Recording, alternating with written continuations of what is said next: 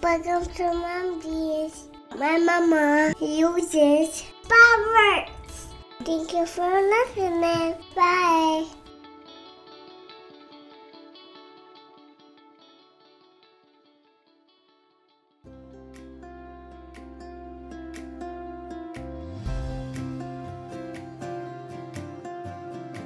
Finding the right jeans is hard. Accepting your jeans is even harder. Whether you wear boyfriend or bootcut, high rise or low rise, this podcast will teach you to love the jeans you are in. I'm Rachel. And I'm Tina, and we're going to use modern research to bust diet myths and get real about body after baby. We're going to take you on a journey of unpacking your old beliefs about food and weight so you can learn to nourish your body and raise body confident kids. So put your booty in a chair and let's talk mom jeans.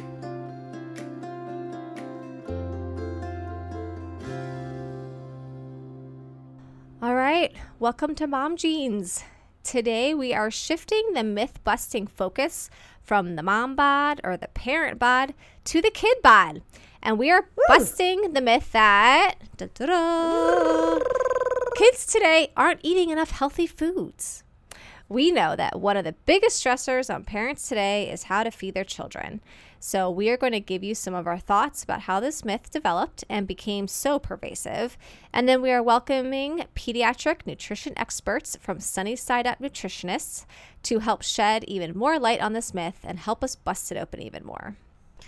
The subtle way that diet culture has gotten mixed up in health science is best explained through the term healthism, which was coined by Robert Crawford, defined in the 1980s as the preoccupation with personal health as a primary focus for the definition and achievement of well being.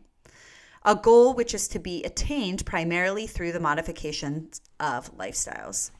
Health, simply put, has become a primary goal and value for humanity and is the marketing slant put on nutrition, beauty products and services, alternative medicines, and even multi level marketing companies telling you to buy from small companies.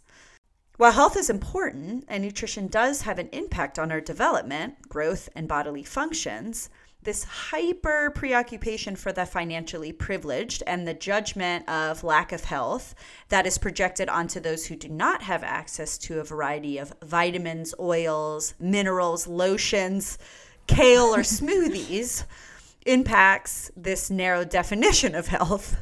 Yeah, I mean, face it, feeding our children becomes our primary goal as soon as the child is born. Like they wipe it off, they clean it off, and you feed it, right?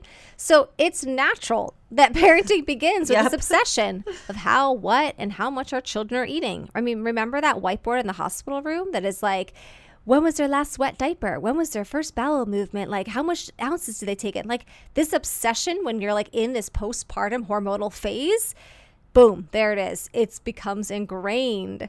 And feeding our baby is also a form of attachment bonding for both the child and parent. And a parental instinct absolutely takes over when we suddenly become insanely preoccupied with our children's input and output. So, this natural survival instinct ignited in parents, combined with a culture obsessed with health and beauty and longevity, makes the perfect recipe for wanting to be perfect in how we feed our children. The most common ways that we hear this myth expressed to us in our parenting circles, on the internet, reported in news circuits, and even in our school systems is kids today aren't getting accurate nutrients. There are concerns about the processed foods that children are intaking, the amount of sugar in food and drinks that kids are consuming, and the intense frustration when kids won't eat their fruits and veggies. There are entire podcasts, books, and social media accounts helping parents get their quote unquote picky eaters to eat, how to disguise or expose more vegetables to kids, and tips on how to involve your children in the kitchen in order to get them to understand the value of nutrition. There is an entire industry based on this myth. And while we are not saying that any of this is not important, we recognize that nutritional deficits in malnourished children are highly real and concerning. And family mealtime is important to helping kids develop a great relationship with food. We truly believe that parents, and as a result, kids, are way too stressed out about food and nutrition. And fear mongering children to eat their fruits and veggies is not the way to develop a healthy eater. Yeah, we notice that the theme and the day to day examples we hear surrounding this myth are based in shame and fear. And shame and fear are exactly what sells products and services. So, as you'll hear today in our interview, the main producers of this myth are corporations or organizations that most likely have something to promote or sell if we buy into this myth. The studies that are based on this myth also are not accurately conducted or reported because most are from studying a general population and then pretend to be advice for individuals. In fact, the founders of the amazing organization Be Nourished unpack this myth in relation to the Mediterranean diet by calling it out for skipping over the last piece of data. The entire evidence of this diet is that it, quote unquote, reduces the risk of cardiovascular disease. But they leave out this part of the sentence, but only if you are rich or highly educated. That was done in 2017. So anyway, lots of different correlations, not causations, in most of these studies. So, this is a perfect example because on the news, we often hear about the results of studies without being informed that these results are based on a specific population and not inclusive of all ages, socioeconomic status, or personal history. In working with parents that are concerned about their children's intake, I find that it is mostly the parents worried that, that they are not doing a good job or are projecting their own insecurities about food or their bodies onto their kids. So, as a result, they pressure their children to eat a certain amount, eat specific foods, disregard their internal cues and preferences, and monitor their kids' bodies. What we are hoping for y'all to get out of this episode today is trust trust in yourself as parents, but mainly trust in your children. That eventually, when they are 18 years old and leave the house, they will have developed the skill of body trust and intuition. From there, they will be able to continue to develop skills into adulthood, which will empower their value of health. Should we bust this myth? All right, let's do it. Woo! All right, so we're going to introduce you to the two dietitians of Sunny Side Up Nutrition that we are interviewing today. Elizabeth Davenport is a registered dietitian and co owner of Piney Davenport Nutrition in Washington, D.C. Elizabeth received her Master of Public Health and Nutrition from the University of North Carolina at Chapel Hill and previously worked at Children's National Medical Center in Washington, D.C. Before going to grad school, Elizabeth cooked professionally. She still loves to cook and share her love of food and cooking with others. She specializes in working with clients with eating disorders and childhood feeding. She is joined by Anna Lutz, a registered dietitian and certified eating disordered registered dietitian with a thriving private practice in North Carolina. Anna received her Bachelor of Science degree in psychology from Duke University and Master of Public Health and Nutrition from the University of North Carolina at Chapel Hill. Aside from her one on work with clients, Anna is a national speaker and delivers workshops and presentations on eating disorders, weight inclusive healthcare, and childhood feeding. Together, they write and create resources about simple cooking, nutrition, and family feeding, free of diet culture, at Sunny Side Up Nutrition. They're also co hosts of the Sunny Side Up Nutrition podcast. All right, let's hear what they have to say today. All right. Well, we are super excited to be interviewing some amazing nutritionists from Sunny Side Up. So, thank you so much for joining us and helping us bust the myth today that kids just they're not eating healthy enough and we have to make them eat their vegetables and we have to help guide their healthy choices. So, thank you so much for helping us come bust this myth today. Thank you for having us. So, could you start us off by telling us a little bit about who you are and why you're passionate about busting this myth? I'm Anna Lutz. I'm a registered dietitian and I'm in Raleigh, North Carolina, where I co own a private practice. And I also am the co creator of Sunny Side Up Nutrition with Elizabeth, who um, is here today.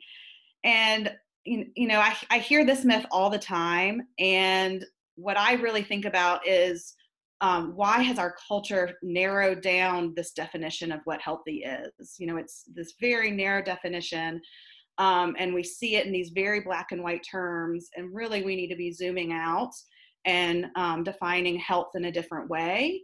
And I think the more parents can do that and really look at health in a broad way, the more then we can kind of bust this myth and get away from it.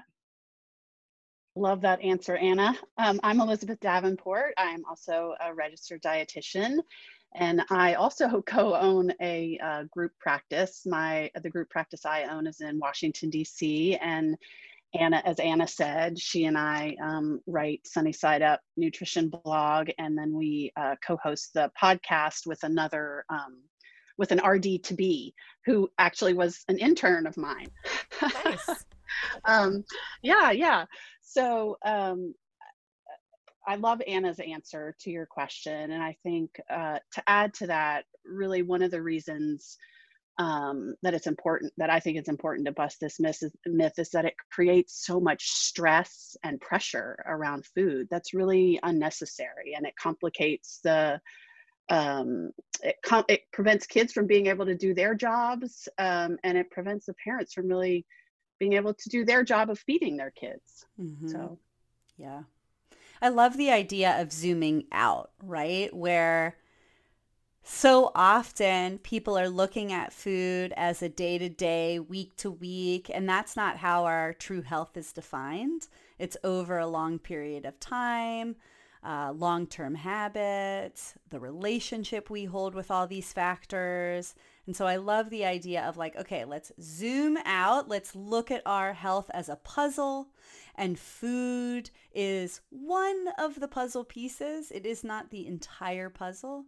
Plus, kids are so I- irrational that if we're telling them, oh, hey, yes, this is good, this is bad. They literally are going to take it to the exact extreme and be like, this is why diet culture I think exists because parents are projecting and kids are inhaling that and then they're growing up and then regurgitating that information and that's not what diet culture exists but you get what I'm saying and you know it just kind of we re- keep reliving this kind of irrational cycle yes ah, so I think that's so amazing. true. I think that's so true. And and you know, it just makes me honestly, it makes me so sad for our children. Like, why do they deserve for us to project all this onto them when as we all know, kids are born intuitive eaters for the most part. You know, they want to explore new new foods, some more than others, some are slower at than others. But what if we um, stopped projecting this narrow defi- definition of health and really focused on the modeling, which is something I know you all talk about, and so do we. So, what do you know about this myth's history or origination? You know, Anna and I chatted a little bit about this beforehand, um, and I did a little bit of research to make sure that my memory was correct. it's been a long time since I was in school, grad school. Um, but but oh. um, you know, some of it is from really the dietary guidelines, right? The recommendations for um, the amounts of fruits and vegetables that we eat. So food by food guide pyramid, my plate. Um, and those are important because the dietary guidelines are important because they are responsible for informing um, child food programs and and um, so we need that information right i think it gets um, taken over and misused by the media and people not to criticize people who are developing nutrition education but um, nutrition education and just society in general and i also think um, programs like uh, five a day that was developed, I think it was developed in the 90s by the National Cancer In- Institute and the um, Produce for Better Health Foundation. And yes, there's nothing wrong with promoting health, you know, promoting eating fruits and vegetables. We all know they're great for us, but I think some of these things are are presented in, as Anna said earlier, in such an all or nothing way that it's hard to, it, it creates a ton of pressure that if you're not doing this if you're not if your kid's not eating or you're not eating x amount then you are doing a bad job and you're not a good parent so i'm curious if if that's if that's the answer you're looking for or or what else there is no that was awesome. I'm I thinking that elizabeth you know what elizabeth's talking about is these things that are created for population change and then we we take them and we apply them you know to an individual and it just doesn't work right? It just isn't the it's not how it's intended. It creates um, as elizabeth said earlier fear and pressure and shame and we know that the feeding relationship you know the relationship between the caregiver and the child um, is best if those things don't exist right? Like that shame and fear really erode that feeding relationship. And all these rules that have numbers and um, are so black and white really gets in the way of a child learning to eat more fruits and vegetables learning to not be stressed out about food having that positive relationship um, with food in their body overall. I feel like this is like so, Rachel, you're a little outnumbered here because we have uh, three dietitians, one intern sitting in on this, and so uh, to become a dietitian. That's okay. Give me all of the advice, everybody. I'll take it all in. But I feel like what we learned in school was like, okay, here are these guidelines. It's written down on a piece of paper, and then you're supposed to literally regurgitate that to people and that is going to promote change. People are going to be healthy from this information. And then you recognize like that's actually the crappiest counseling I've ever learned, right? And like that's not how people work. And so then the mojo of our counseling comes in and like how do we take this information as dietitians and mix it up in our brain and communicate it to individuals in the true way of health versus just regurgitating stuff on paper. And that's why we are dietitians. That's why we went to school for this so that we can take this information that is complicated, that is more involved than just following X amount of number of servings per day, and that we teach our clients and the population this information. Um, otherwise everyone would be dietitians everyone would be nutritionists and i totally get that like you know you'll see that person or hear meet this new person and they're like oh like yeah i'm a nutrition expert right? And you're like i don't even tell people what i do because i don't want to get in the fight right? I don't want to do it. Yeah yeah. That's my that's my little tangent. Okay what about for all of us non-dietitian parents who are saying, but what if my kid won't eat the fruit and vegetables? Like, are they going to be okay? And how do you then see all of this messaging about the pressure for kids to eat healthy and to have this food pyramid and this food plate? How do you see that then being harmful to both the parents and the kids? Well, one thing I want to make sure we point out first, hopefully this will decrease some of the pressure, is when these recommendations are just kind of spat out, right? You know, each child needs to have five fruits and vegetables a day. The serving sizes for children are quite small. And there might be a meal your child eats 10 servings of fruits and vegetables just at that one meal, but then they don't eat any for the next, you know, three or four. Um, so that's just something to keep in mind that I like to talk to parents about. You know, I go back to thinking when my daughter was a toddler, she loved blueberries, and she would eat a, a nice pint of blueberries. That's that's a lot of servings of um, fruit because servings for, for young children are quite small. So that's just kind of a, that's part of that zooming out, right? Like we can be so specific, five fruits or vegetables. Well, what does that mean? Um, but to more directly answer your question, you know, I really I really like to talk about parents to talk to parents about um, decreasing the pressure and anxiety at meals. And that we know that um, again that pressure doesn't lead to children eating um, more of a variety. So if that's our goal let's kind of say well if our goal is to have an adult child who eats a variety of food that includes fruits or vegetables what is the best way to achieve that goal and the, the, the research really shows it's through modeling. So it's through the parents eating those foods. It's through offering without pressure offering a variety of foods at set meal and snack times.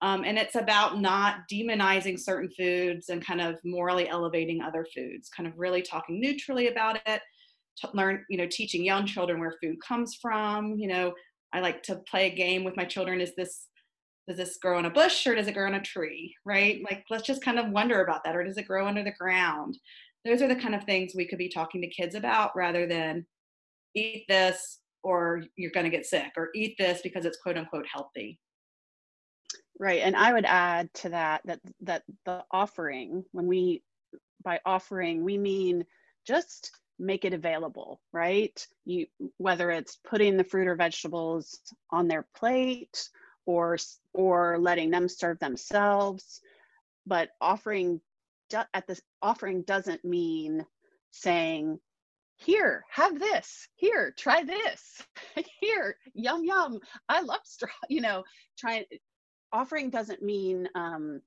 trying to coerce them into mm-hmm. into yeah literally them. just means putting it on the plate and zipping the lip right yeah right.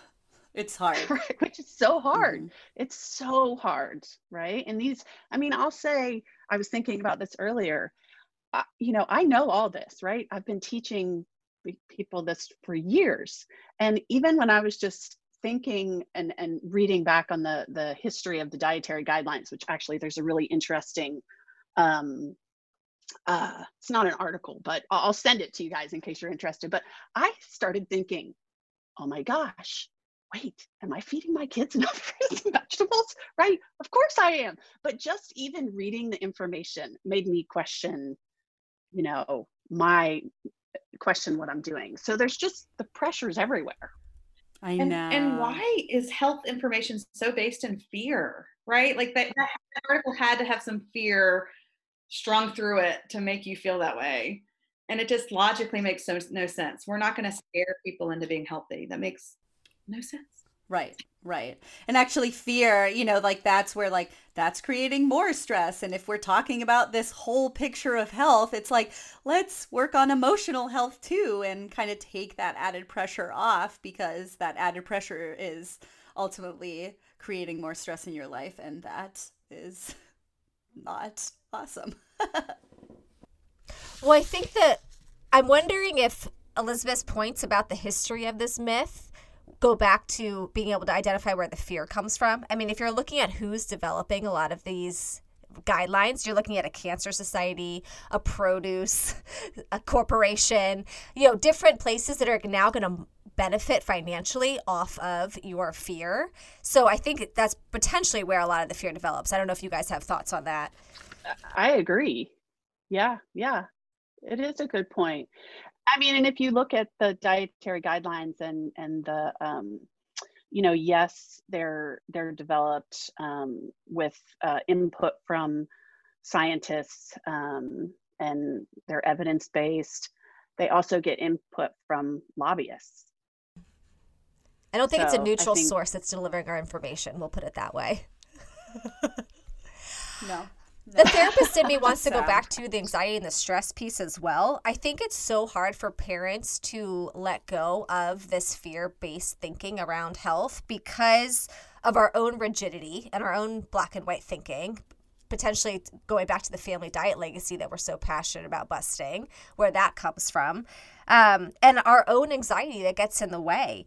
But I think what I want to point out, especially as someone who works with eating disorders, anxiety messes with your hunger and fullness cues. And we see so many eating disorders developed because of the mental health components towards food and towards our bodies. So for parents to really figure out how to manage their anxiety around food for themselves, but then also to have that very neutral, safe, playful, fun atmosphere at the dinner table, you're really helping kids have a much more balanced relationship with their bodies, which is very key as far as prevention of eating disorders. What's so important is if we focus on, focus on the um, connection between the parents and children at the table as opposed to absolutely and I, I was just thinking you know, when you're highlighting about anxiety, it really makes me think of, you, you know, people's personalities, people, the way people's nervous systems are wired when they come here.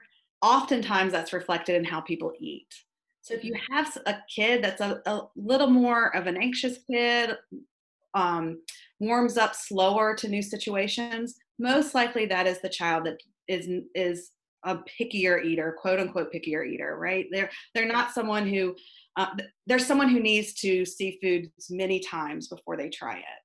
And those are the kids who are probably getting pressured to eat, right? And so then we've got someone who's already an anxious um, person who's getting more pressure and that anxiety is going up and that just doesn't work so if you're at home thinking yeah but my kid's pretty picky and really doesn't eat any fruits and vegetables that actually might be the child that really needs that structure and and to really see that food over and over and see you eat it and that's the path to them accepting it.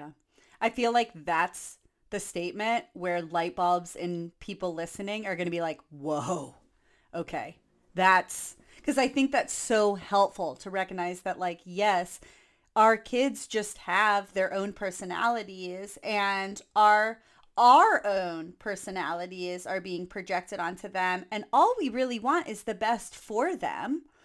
But sometimes our internalized pressure that we're putting onto them is not really mixing well with their true personality and then it can be affecting how they eat how they trust their body all these things. So i think that that was such a great point. I i'm thinking like okay we're all professionals here we're recognizing that we understand this information. We teach people it for a living. I feel like I talk about it so much. And then when we go to apply it to our own lives, we recognize the challenges and whatnot. So, what can you share to the parents listening that are or aren't professionals and how they can support themselves so that they ultimately are not passing or projecting these ideas onto their kids? I would say, I mean, uh, a few things, right? They can reach out to for for resources like your podcasts um, or our the the work that Anna and I do on Sunny Side Up Nutrition, books like Born to Eat, right? So really looking for um, uh, providers who are grounded in uh, firmly grounded in health at every size and um, raising, well, not raising, but um, uh, continuing to let their children who are born intuitive, all kids are born intuitive eaters, to continue to allow that to happen. I'm not saying that correctly. Responsive feeders, right? Responsive feeders practitioners. Yes. Yeah. Um, and also, um, I, think Anna mentioned some of these things earlier, right? Modeling, right? Trusting themselves, working on their own relationships with food, their own relationship with food, if it is, uh, you know, if it's been a struggle for them prior to having kids. Um, Anna, what would you? I know you'll have lots of things to add. Gosh, I think all those are great. I'm, I'm, I'm thinking about, you know, as parents, we need somewhere to talk about our anxieties and worries and so to really think about that you know do do you have a, a trusted friend? Do you need a therapist? Um, a, a, a clinician that you can say i'm really worried about this and how how is the best way to approach this situation? I feel like that's really important for parents to have the support um, if they can to kind of seek that out.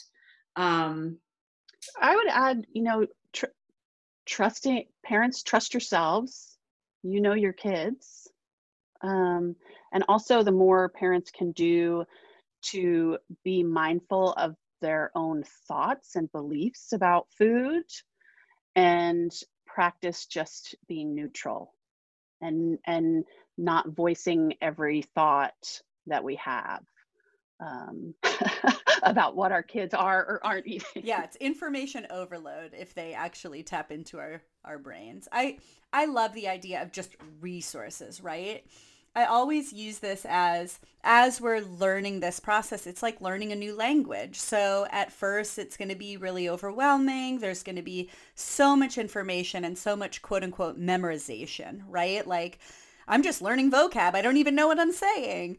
And then eventually you're kind of regurgitating some phrases. And eventually it kind of becomes second nature. So when it comes with something like this, it's like, if you can have those resources like really helpful Instagram accounts or free support groups or getting in, if that privilege is there to work with an individual, um, then just getting that really wholehearted support so that it's a place that you can start hearing this dialogue, hearing these phrases, and then ultimately regurgitating to your kids until eventually you're believing it for yourself and trusting in it yourself. So I think that that's such a helpful tip. Rachel, you have anything? I think yeah. yeah, I think Elizabeth brings up a really good point, which is that every person and every child is so nuanced. And so trying to trust yourself and trust your child, you know, there is that point where you know that your kid has sensory processing issues or they're sensory avoidant. And so their relationship with food might look different than your other child. And so you're going to have to surrender a lot of the rule based thinking and the rigidity and just trust that this is their child's own process.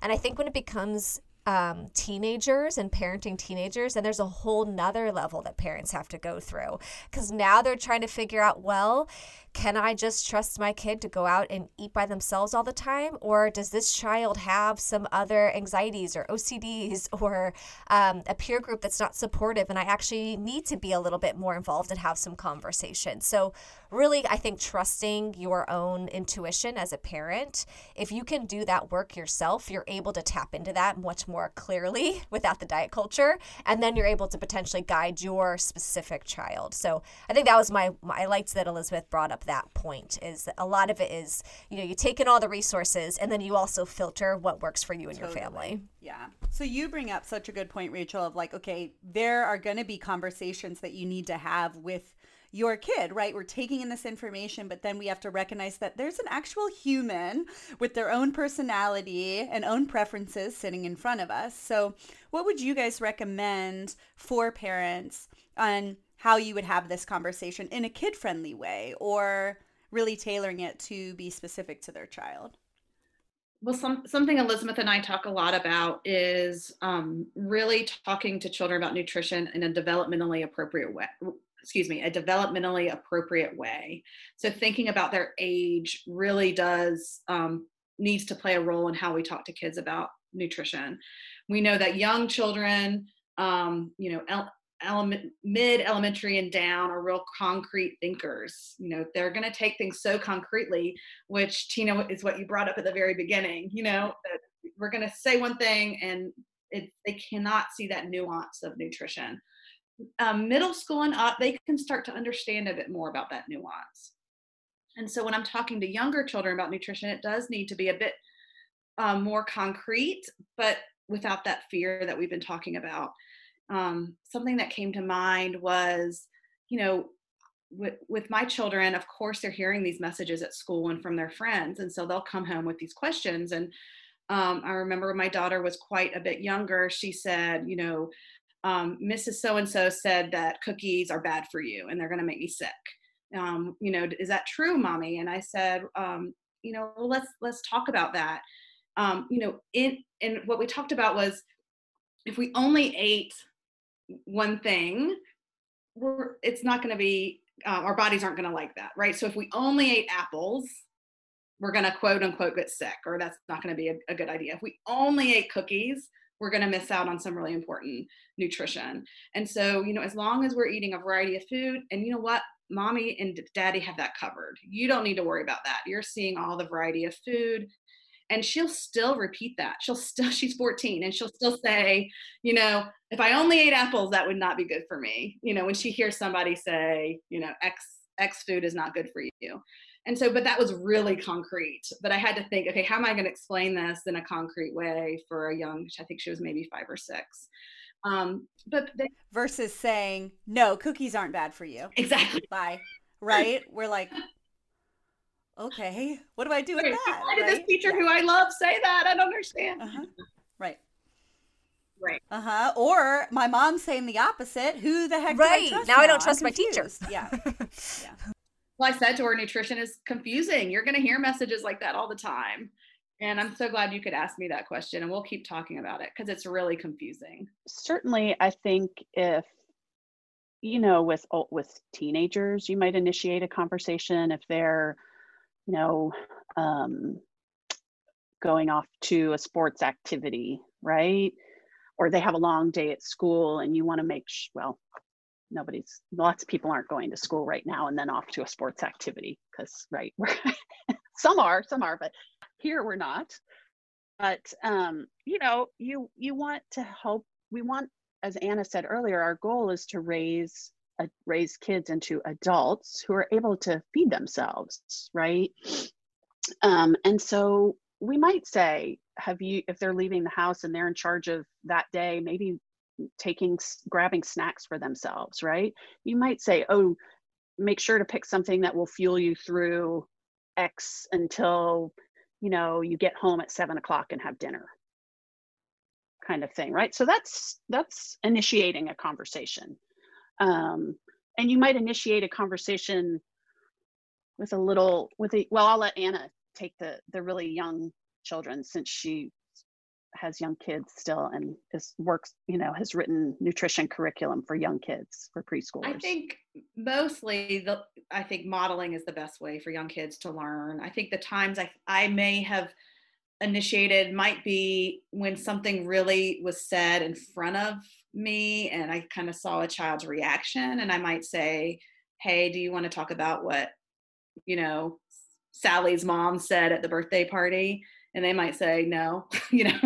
But um, you know but that would probably be the only time that i might if i something really blatantly was said that was contrary to how we talk about food i might bring it up um, but otherwise i would say more often it would be them um, allowing them to ask those questions just like i think is the advice on so many topics about parenting wait for them to ask the questions answer the questions and kind of move on from there. Yeah, I have so many individuals that I'm working with right now who have now become their parents and now are teachers and they're recognizing, "Oh my gosh, my kid is learning such whack nutrition information and they're having to answer these really challenging questions, right? Like, well, this assignment says that sugar is bad, is it not? Right? And then them really having to open up this discussion around that sugar is not bad and let's talk about that and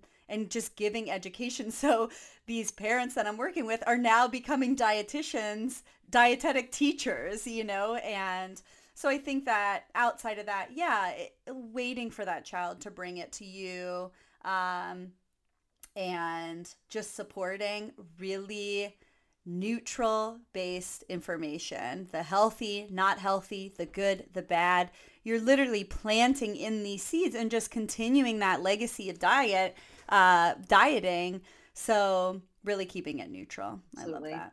And keeping yes. weight out of it, right? yeah. That's a whole other topic, but yeah. really, whole nother thing. Really, mm-hmm. you know, keeping yeah. comments about weight totally out of it. Um, just there's neutral comments about food. In their podcast, Sunny Side Up Nutrition, all of you interviewed your children about the messages that they receive on their podcast. So we'll link that for you all to check out. But I thought it was interesting to hear both of your daughters discuss like the posters that are up in their school and the conversations that are happening in their health classes. And I'm curious to go along with the same question.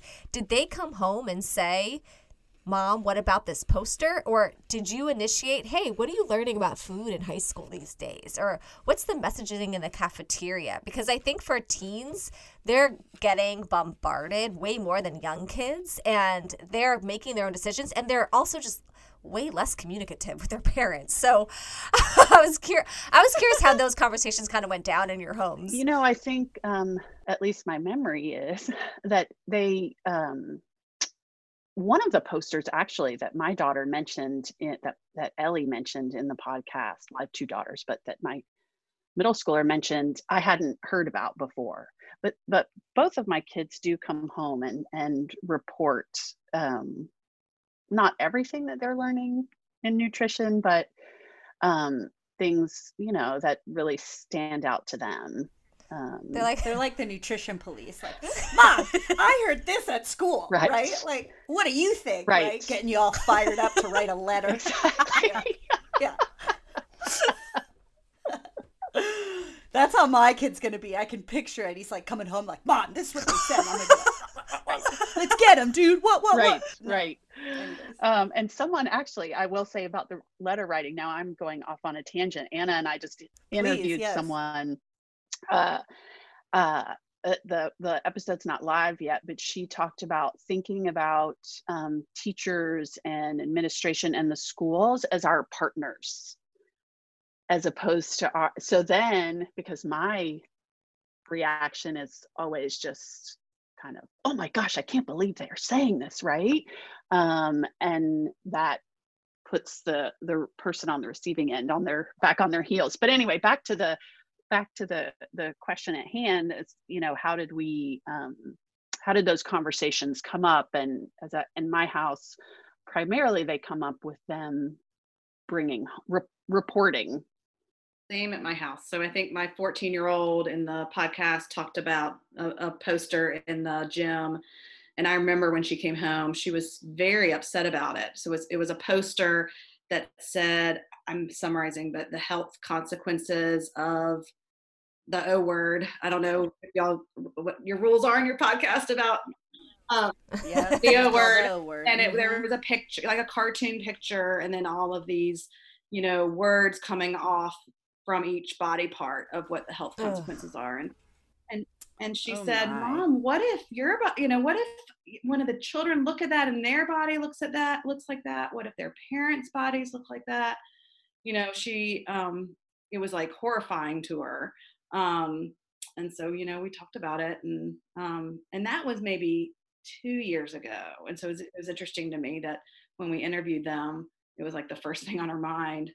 Um that it's really kind of stuck. It oh, did disappear nice. after that. Yeah. Yeah. Your letter must have been effective. Uh huh. yeah, the call I like the calling in, right? Where like these are allied professionals. They're ultimately like second parents to our kids. Like thank you teachers so much. And they didn't go to school to teach nutrition, right? So they're just regurgitating. They're doing what we were taught and yet they didn't get the counseling piece. So I think calling everyone in, meaning let's have a conversation, let's give some education, let me fill you in on my philosophy and why I believe this information is harmful and the conversations that I'm having with my kids. And most often, I feel like teachers are really receptive. Um, and also maybe like i can't change the curriculum. This is what the state gives me that i have to teach. And now we're talking about a systemic issue. So so any this has been amazing. I feel like this is a lot of really helpful information. And again we're just scraping the surface busting this myth that is massive. So we've busted a myth that probably could take years and years to talk about in about 30 minutes. So go you guys um, but is there anything else you want to add or resources you want to share? I just think listeners? if parents can remember to keep in mind to back to the trusting themselves, right? And trust if the parents are doing their job of offering, that allows the child to do their job of eating and deciding whether or not they're even going to try the vegetables or fruits. I, I just I think that's so true and that you know probably if i had to add to a take home message is just that that that um, anxiety is kind of comes from our culture onto the parent and then the parent it goes to the child. So we can as parents we can be kind of the um, point in that chain that it, um, we break that um, if and we can surround ourselves hopefully um, we can seek out some resources and like you said um, if with privilege seek out other ways of support um, to try to break that chain because um, it, it's such a cycle, you know, that pressure. Yeah. Well, where can people find you? I know there's multiple spots, so fill us in. well, um, you can find us at sunnysideupnutrition.com. That's where you can find uh, our blog, and Elizabeth posts wonderful, very easy recipes um, and we also write blog posts about family feeding, like we've been talking about today. Um, we, um, you can find us on Instagram, which is at Sunnyside Up Nutritionists, and um, our podcast, which um, you can find on your podcast app and also on our website. What did I miss, Elizabeth? Oh, we're also on Facebook at Sunnyside Up Nutritionists and Pinterest. Whoa. Although I'm still trying to figure that out. Well, y'all are awesome. Thank you. Thank you for chatting with us. Yay. Thank you so much. You're awesome. Thank, yes, thank you guys so much. Thanks for having us. That is a wrap on this episode of the Mythbusters series, and we hope this information provides you with a more critical lens when you hear mainstream diet culture messaging. Please reach out to the person interviewed to connect with them in the ways they listed, or you can check out our social media pages at Mom Jeans the Podcast for details on the episode and to find our guests' information. And if you love the episode, please leave us a rating and review on iTunes and recommend this episode to a friend. Sending you the inner strength to accept your jeans with a G and wear the jeans with a J. Bye. This episode of Mom Jeans was produced and edited by Rachel Coleman and Tina LeBoy. Just a reminder this episode is not a substitute for therapeutic counsel or nutrition advice.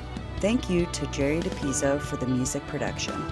You can find episode information and show notes at www.momjeansthepodcast.com. Follow us on Instagram at Mom Jeans the Podcast and join the Mom Jeans the Podcast Facebook group to find a community of mamas learning to love their bodies and discussing the episodes. Thank you. Thanks for listening to Mom Jeans. See you next time.